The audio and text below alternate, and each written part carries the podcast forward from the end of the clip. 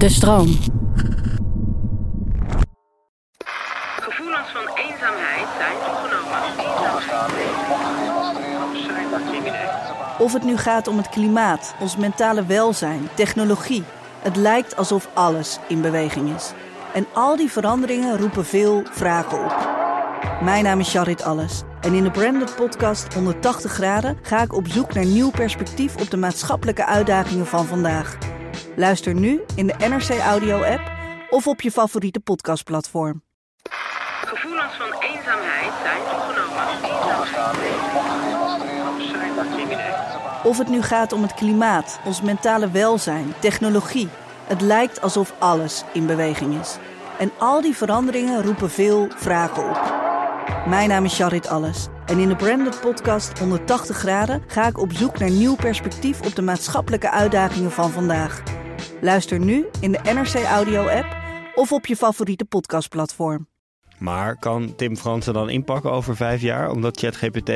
Nou, wat mij betreft kan hij nu al inpakken. Want eh, dat, eh, dat is gewoon, dat is gewoon wel klaar.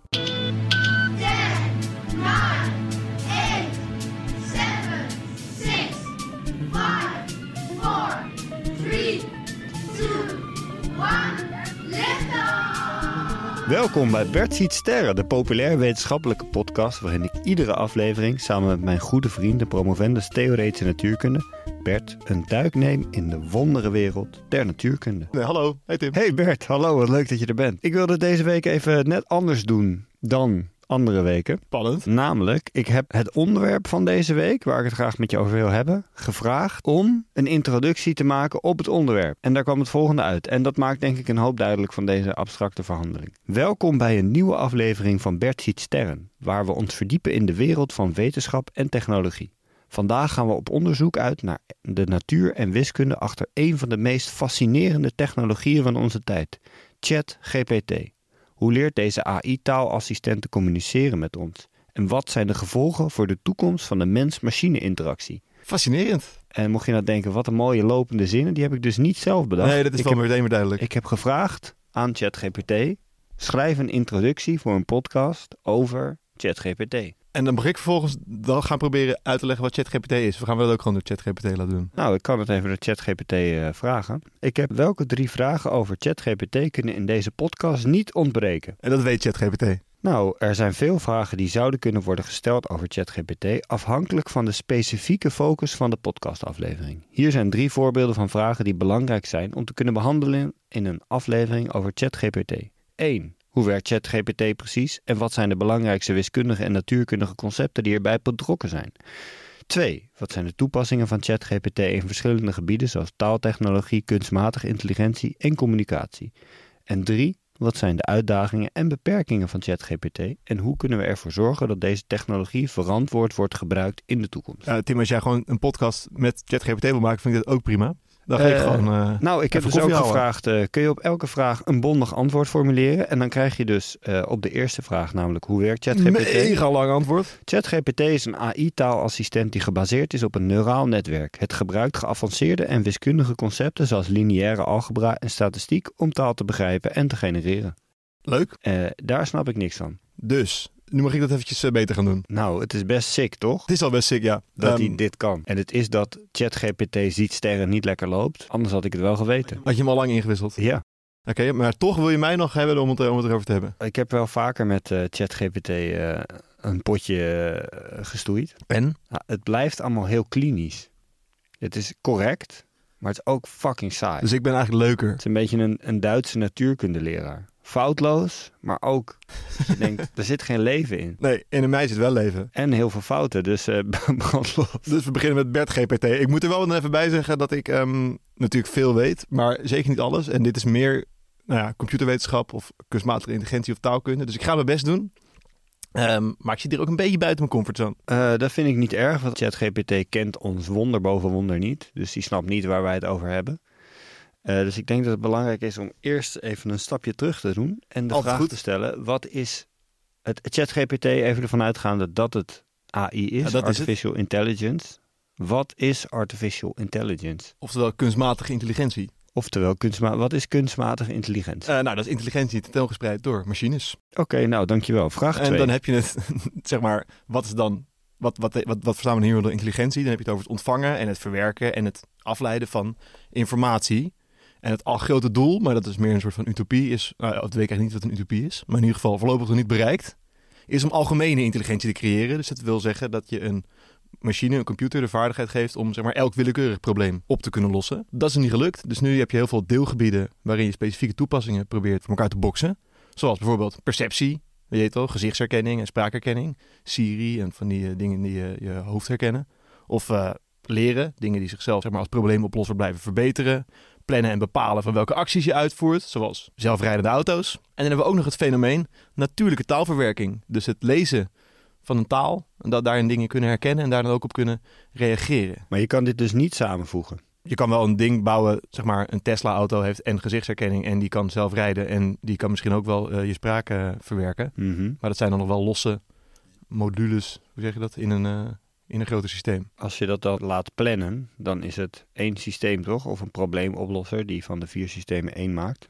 Het is nog niet mogelijk om dit allemaal door één kunstmatig intelligentieapparaat te laten doen. Nee, dan heb je wel verschillende losse eh, modellen voor nodig die dat voor je regelen. En wat dan centraal staat in het aanvliegen van die verschillende toepassingen van die kunstmatige intelligentie is altijd weer het woord algoritme. En dat word je eigenlijk eh, mee doodgegooid eh, tegenwoordig. Ehm, wat betekent dat eigenlijk, Tim? Bitcoin. Bit Precies, blockchain. Is het een zichzelf aanpassende formule? Eh, het kan zichzelf aanpassen, maar het is vooral inderdaad een stappenplan om een bepaald probleem op te lossen. Dat is alles wat een algoritme is. Dus het is niet eens de computer of machine die dat doet. Maar is dit zeg maar, eh, je had zo van die borden bij natuurkunde toch? Dat je met eh, stekkertjes dingen ging verbinden en dan was het bijvoorbeeld als het lampje brandt, dan gaat de timer Ja. lopen. En als het de timer op 10 staat, dan gaat het lampje uit en, dan dat reset alles. geen Is dat een- algoritme. oh, Nee, nee, dat is een soort van schakelbord waarin eh, dingen elkaar in werking zetten. Maar dat is ook een stappenplan. Nou ja, als je er een paar problemen mee wil oplossen, is een stappenplan. Dus een heel simpel voorbeeld van een algoritme is gewoon: je hebt een lijst met getallen en je wil een bepaald getal daarin opzoeken. Dan kan je een computer zo soort van programmeren met een algoritme dat die computer een, een getal gaat vinden in een lijst. En dat kan je doen door te zeggen: oké, we hakken de lijst door midden en dan gaan we dat getal bekijken. Is het groter of kleiner dan het getal in het midden? Als het kleiner is, zeg je: oké, dan hakken we het middelste stuk weer door midden en dan gaan we weer kijken: is het groter of kleiner dan dit middelste, dan, dan het middelste stuk wat je door midden hebt gehakt? En dan blijf je zo zeg maar de taart steeds in kleinere puntjes verdelen tot je je getal hebt gevonden. En die stappen, dat is je algoritme. Maar dan zoek je dus op, dan zeg je tegen de computer: Ik wil graag in deze lijst van 0 tot eh, triljoen 6 miljard 892 433 vinden. Maar dan heb je dat getal toch al? Waarom- Wat is het voor een raar voorbeeld? Ja, maar als je, stel dat, stel dat dit zeg maar 10 of eh, 100.000 bestanden zijn op een, in, een, in een computer. En je wil een specifiek bestand vinden. En dan weet je hoe het bestand heet. Maar dan kan je de computer hem toch niet meteen vinden. Oh, op die manier. Eh, dus, dus de computer heeft niet meteen eh getalletje 6 miljoen gevonden. Dus die gaat hem dan eindeloos door midden hakken. Kijken of hij hoger of lager is. Weer door midden hakken. Kijken of hij hoger of lager is. Tot is dat de is. meest efficiënte methode? Dat weet ik niet, maar het is in ieder geval een vrij simpel voorbeeld van een algoritme. Want het is dus niet iets heel briljants. Het is gewoon heel braaf steeds maar die stapjes blijven volgen. Eh, en dan, dat is een simpel voorbeeld, maar je kan je ook voorstellen dat je dit soort dingen gaat bouwen voor welk nummer past bij het nummer dat je net geluisterd hebt op Spotify. Daar kan je ook voor vinden dat de computer bepaalde criteria gaat hanteren om dan zo te bepalen wat erbij hoort. Dus dat algoritme is eigenlijk gewoon niks anders dan een stappenplan. En ChatGPT is een algoritme. Je kan in ieder geval zeggen dat ChatGPT gebruik maakt van een algoritme om een patronen in taal te leren kennen en om bepaalde woorden en zinnen met elkaar eh, te kunnen relateren. En belangrijk daarbij is dat het programma als dit zelflerend is. Dus dat het iets probeert en dan gaat het kijken en wegen of het klopt. En als het dan niet goed is, gaat het iets anders proberen. Dus als we weer teruggaan naar het simpele idee van we hebben een lijst met getallen en we proberen het juiste getal te vinden, dan is in het midden beginnen eigenlijk al best wel slim. Want dan heb je altijd al eh, meteen de helft van de opties uitgesloten. Terwijl je ook een machine kan voorstellen die begint met een algoritme namelijk helemaal aan, eh, aan- bij het hoogste getal beginnen. En dat is best wel dom, want dan sluit je niet zoveel uit. Dus op die manier zou je dan een machine kunnen voorstellen die dat algoritme probeert, merkt, hey, dit duurt lang, ik ga het opnieuw doen en dan begin ik zeg maar met het drie na hoogste getal. Nog steeds niet heel handig. Tot uiteindelijk zo'n proces geoptimaliseerd kan worden en het snelste manier om het op de beste manier om het te doen ontstaat. En dat is heel erg gesimplificeerd hoe zo'n programma als ChatGPT ook een taal leert. En waar staat GPT voor in ChatGPT? Eh, voor Generative Pre-Training Transformer. Oftewel generatieve voortraining omvormer. Ik heb het eventjes vertaald. Eh, en dat helpt misschien ook wel om iets beter dan te snappen wat dit ding doet. Gewoon die woorden stuk voor stuk eventjes erbij pakken. Generatief, dat duidt er dus op dat ChatGPT specifiek is ontworpen om tekst te genereren. Want je kan ook dit soort taalverwerkingsprogramma's bedenken die andere dingen met tekst willen doen. Dit wil specifiek ook dingen, zeg maar, tekst zelf genereren om te antwoorden. Dan kan je afvragen, hoe dan? Eh, nou, dan kom je dus bij het pre-training transformer, oftewel de voortraining omvormer. En voortraining slaat erop dat het eerst een hele hoop moet trainen voordat je het kan gebruiken. Dus je kan niet soort van een nieuw apparaatje kopen dat het ineens kan. Er wordt eerst een enorme hoop woorden, tekst, zeg maar eh, echt gigantisch veel documenten wordt het gevoerd. En daarmee leert dat programma om de eh, samenhang tussen zinnen en woorden soort van in te schatten. En pas dan kan het uiteindelijk ook vragen gaan antwoorden. Eh, dus dat is een soort van voortraining, pre-training. En hier zit er ook, in dat leren zit ook in, in eerste instantie ook menselijke feedback. Dus er worden bijvoorbeeld voorbeeldgesprekken gevoerd. En je krijgt ook een situatie waarin je de computer dan een aantal antwoorden laat genereren. En dan laat je menselijke supervisoren zeggen van, oh, maar dit is het beste antwoord, dit is minder goed. En dat is weer iets minder goed, waardoor de computer dat dan ook weer mee kan nemen om zichzelf te verbeteren. Zodat hij uiteindelijk zelf kan gaan wegen welk antwoord het beste is. En op die manier ga je in heel veel stappen, kom je dan tot een soort van optimalisatie om goede antwoorden te gaan geven. Wat is het transformer gedeelte? Nou ja, dat is dan specifiek het model wat gebruikt wordt voor die natuurlijke, om, om die taal te verwerken. En dat is een enorme innovatie geweest eh, met die transformers, waardoor het nu ineens zo goed gaat. En dat, dat zijn eigenlijk soort van de, eh, de blokjes in het grotere netwerk die ervoor zorgen dat je die posities en woorden in een zin kan herkennen en ook kan gaan voorspellen hoe, dat, hoe je dat zelf zou moeten doen. Dus als je bijvoorbeeld een transformer de zin voert, Bert eet een croissant, of een transformer model de zin voert, Bert eet een croissant, want hij heeft honger, dan is eh, dat model in staat om dan Bert en hij aan elkaar te relateren eh, met, met dezelfde soort weging, omdat die twee op hetzelfde slaan, namelijk op Bert. Het het lijkt wel een beetje op hoe wij taal leren, toch? Dat je ook op een gegeven moment de, de, de, het kwartje valt dat je denkt, oh Bert en hij gaat over hetzelfde. Eigenlijk wel, ja. ja je leert dat dan, je leert dat bij elkaar en je leert dat voorspellen. Ik heb tussendoor nog even, even, nu we het toch over Bert hebben, ik praat natuurlijk graag over Bert. Physical fun fact! De technologie van natuurlijke taalverwerking is flink verbeterd de afgelopen jaren en dat komt mede door Bert. Een baanbrekend nieuw model uit 2019 dat ook gebruikt wordt in ChatGPT heet namelijk BERT. Bidirectional Encoder Representations from Transformers. En een van de bijzondere dingen van BERT is dat dit model een zin niet alleen van links naar rechts kan analyseren, maar twee kanten op en zo nog beter de positie van woorden in een zin kan voorspellen. Dankjewel Bert. Dankjewel Bert. Uh, dankjewel Tim. Ik bedoel, dankjewel Bert. Uh, wat, wat, je nou even zei over die, uh, die Nederlandse woorden, hè? dat GPT-gedeelte. Het klinkt ook een beetje zoals een cabaretier, zeg maar. Met try, hij heeft eerst een soort heel veel input, namelijk de wereld om zich heen. En dan gaat hij try-outen met mensen, kijken wat is grappig, wat is niet. En Ja. op een gegeven moment heb je, een, als het goed is, een succesvolle voorstelling. Ja, nou ja, dat is zeg maar eigenlijk wat ChatGPT ook doet, maar dan uh, met taal. Maar kan Tim Fransen dan inpakken over vijf jaar, omdat ChatGPT... Nou, wat mij betreft kan hij nu al inpakken, want uh, dat, uh, is, gewoon, dat is gewoon wel klaar. Tim Fransen moet vrezen voor zijn baan, maar wat zijn verder zeg maar de gevolgen van deze techniek? als je in je glazen bol kijkt, denk ik wel dat die uh, flink veel gebruikt zal worden. Ik, ik ben benieuwd eigenlijk. Het zal niet meer verdwijnen, neem ik aan. Nou, nou was, waren dit soort technieken er al, maar het zal wel... Ja, maar het is wel echt een stap, hè? Ja, klopt. Ja, en ook op scholen of zo was er natuurlijk meteen, en ook op de UvA trouwens, was er uh, veel debat over wat dit, wat, dit nou, wat dit nou betekende.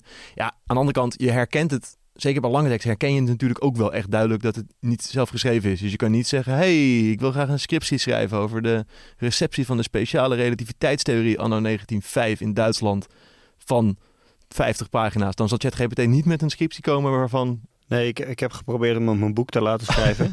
en? Uh, nou, hij kan maar tot zoveel duizend woorden. Okay. Maar je kan dus wel in delen. Als je zeg maar een opzet maakt, kan je wel elke deelvraag. Ja, oké. Okay, als je een specifiek. Ja, ik heb dat ook wel geprobeerd. Als je gewoon een specifieke vraag stelt, komt er natuurlijk wel iets goeds uit. Scholen is nog wat te overzien. Ja, dat denk ik ook wel. Ja, het in, Gaat ja. het in de politieke rol spelen? Dat het plotseling heel goed blijkt om mensen te overtuigen van een bepaald standpunt. Omdat ChatGPT de speeches heeft gegeven? Nou, het kan speeches schrijven. Goeie vraag. Het heeft geen ethisch kompas, denk ik. Dus je kan zeggen, schrijf voor een GroenLinks-stemmer een overtuigend debat waarom het problematisch is dat er een grote omvolking plaatsvindt op dit moment. Stel je voor dat hij daar zo goed in wordt dat zelfs jij als linkse rakker denkt: oh, nou kut, daar heeft hij eigenlijk wel gelijk in. Ik ga Thierry Baudet stemmen. Ja, dat, dat, dat zou kunnen. Maar dan is het ook maar meteen wel belangrijk. Het maakt wel uit wat hij gevoerd krijgt aan, aan taal. Want daar, gaat, daar, daar herkent hij de, de, de correlaties in. Dus op het moment dat je ChatGPT alleen maar lekkere literatuur voor, uh, voor de linkse kerk uh, voedt, dan zal hij misschien ook uh, beter worden in dat, in dat pleidooi. Omdat hij daar gewoon meer van herkent. Moeten we het systeem fucken? Hoe bedoel je? Nou, je, je kan, als je het nu gebruikt, kan je feedback geven. Hè? Zeg je, dit is juist, dit is onjuist. Ja, ja. Zie jij het als een dreiging en is het daarmee onze morele plicht om verkeerde feedback te geven, zodat hij helemaal in de war raakt? Uh, ik vind het wel een mooie, mooie, mooie, mooie goede vorm van een soort van burgerlijke ongehoorzaamheid. Uh, ik, ga, ik, ga, ik, ga er, ik ga dit gaan doen. Maar dit, dit is dus wel iets wat je mensen zou willen... nou, Zeg maar, het is om te voorkomen dat het te goed wordt... moet je gewoon af en toe verkeerde feedback geven. Zodat hij een beetje denkt... ja, maar ik ben dus bang dat heel veel mensen wel gewoon de goede feedback geven. Dus dan moeten we eigenlijk een enorme troep mensen gaan mobiliseren. Jij hebt een enorm publiek, hè Bert? Ja, al mijn, al, alle luisteraars van Bert Sterren, geef verkeerde feedback. Het is misschien een druppel op een groeiende plaat, maar dan, ehm, ik zie het eerder als een vorm van bewustwording. Oké. Eh, weet ik inmiddels hiermee genoeg van ChatGPT? En anders vraag ik het gewoon aan ChatGPT om de Space Elevator lift in te stappen. Ehm, nou, voor zover ik dan een keer een, een uitstapje heb gemaakt van als natuurkundige naar de computerwetenschap, denk ik wel dat jij, eh, dat jij genoeg weet van wat ik weet van ChatGPT. Dan eh, stap ik de Space Elevator in. Dan start ik mijn supersonische Sports Watch. En dan hebben wij het over ChatGPT. ChatGPT is een vorm van artificial intelligence, of in goed Nederlands kunstmatige intelligentie. En dat wil zeggen dat het een computer is die een bepaald probleem heel goed kan oplossen. Zelfs zo goed dat je kunt de vraag kunt stellen: is het intelligent? En er is nog geen computer die alle problemen op kan lossen. Dus het gaat altijd over deelgebieden. Of bijvoorbeeld heel goed spraak kunnen herkennen of gezichten kunnen herkennen. Of bijvoorbeeld heel goed taal genereren. Of bijvoorbeeld heel goed een planning genereren. Maar er zijn nog geen computers die alles kunnen. De ChatGPT is een vorm van eh, kunstmatige intelligentie die heel goed is in taal analyseren en vervolgens ook weer produceren. En dat betekent eigenlijk niet dat hij taal begrijpt, want het gaat erover dat hij heel veel taal gevoerd heeft gekregen om verbanden en logica daarin te ontdekken. Vervolgens vragen is gesteld door mensen, antwoorden is gaan genereren en door menselijke feedback steeds beter is geworden in het genereren van die antwoorden, waardoor wij nu denken: wauw, wat knap.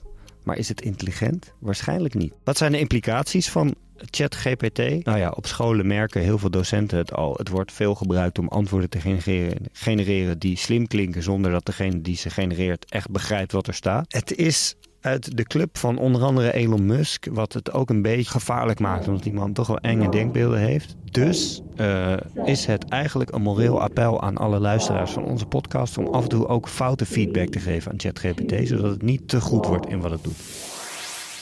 En zo is het maar net. Ehm, een lange minuut geloof ik, maar dat kan gewoon soms. Eh, wat ik nog wel, je zei dat hij, volgens mij, als ik het goed begrijp althans, ChatGPT is dus niet de logica aan het ontdekken in die taal, maar dat is juist, Jawel. Ja, maar logica ontdekken vind ik dan wel juist klinken alsof het wel begrip is. Ja, maar logica is toch gewoon het systeem als A dan B, B is A, C is D. Dat is toch hoe taal zeg maar op een analytisch vlak werkt. Ja, oké, als je het zo formuleert, ja, ik vond, ik vond het heel begripvol klinken, maar oké. In ieder geval inderdaad, deze, dit wordt bij dat en dit wordt en deze, deze patronen zitten erin. Oké, nee, dan, eh, dan zijn we het alsnog eens. Dit was Bert ziet sterren voor deze week. Wil jij ervoor zorgen dat ChatGPT voortaan altijd antwoordt Bert ziet sterren als jij vraagt wat is de beste podcast? Klik dan op volgen in je podcast app. Dan komen de nieuwe afleveringen vanzelf door je brievenbus. En geef ons ook gelijk een recensie. Geef Bert ziet sterren, sterren. En heb je vragen die ChatGPT niet kan beantwoorden of wil je zelf een onderwerp aandragen? Mail dan naar bertzietsterren@de-stroom.nl. Voor nu, hartelijk dank voor het luisteren. En tot de volgende ster.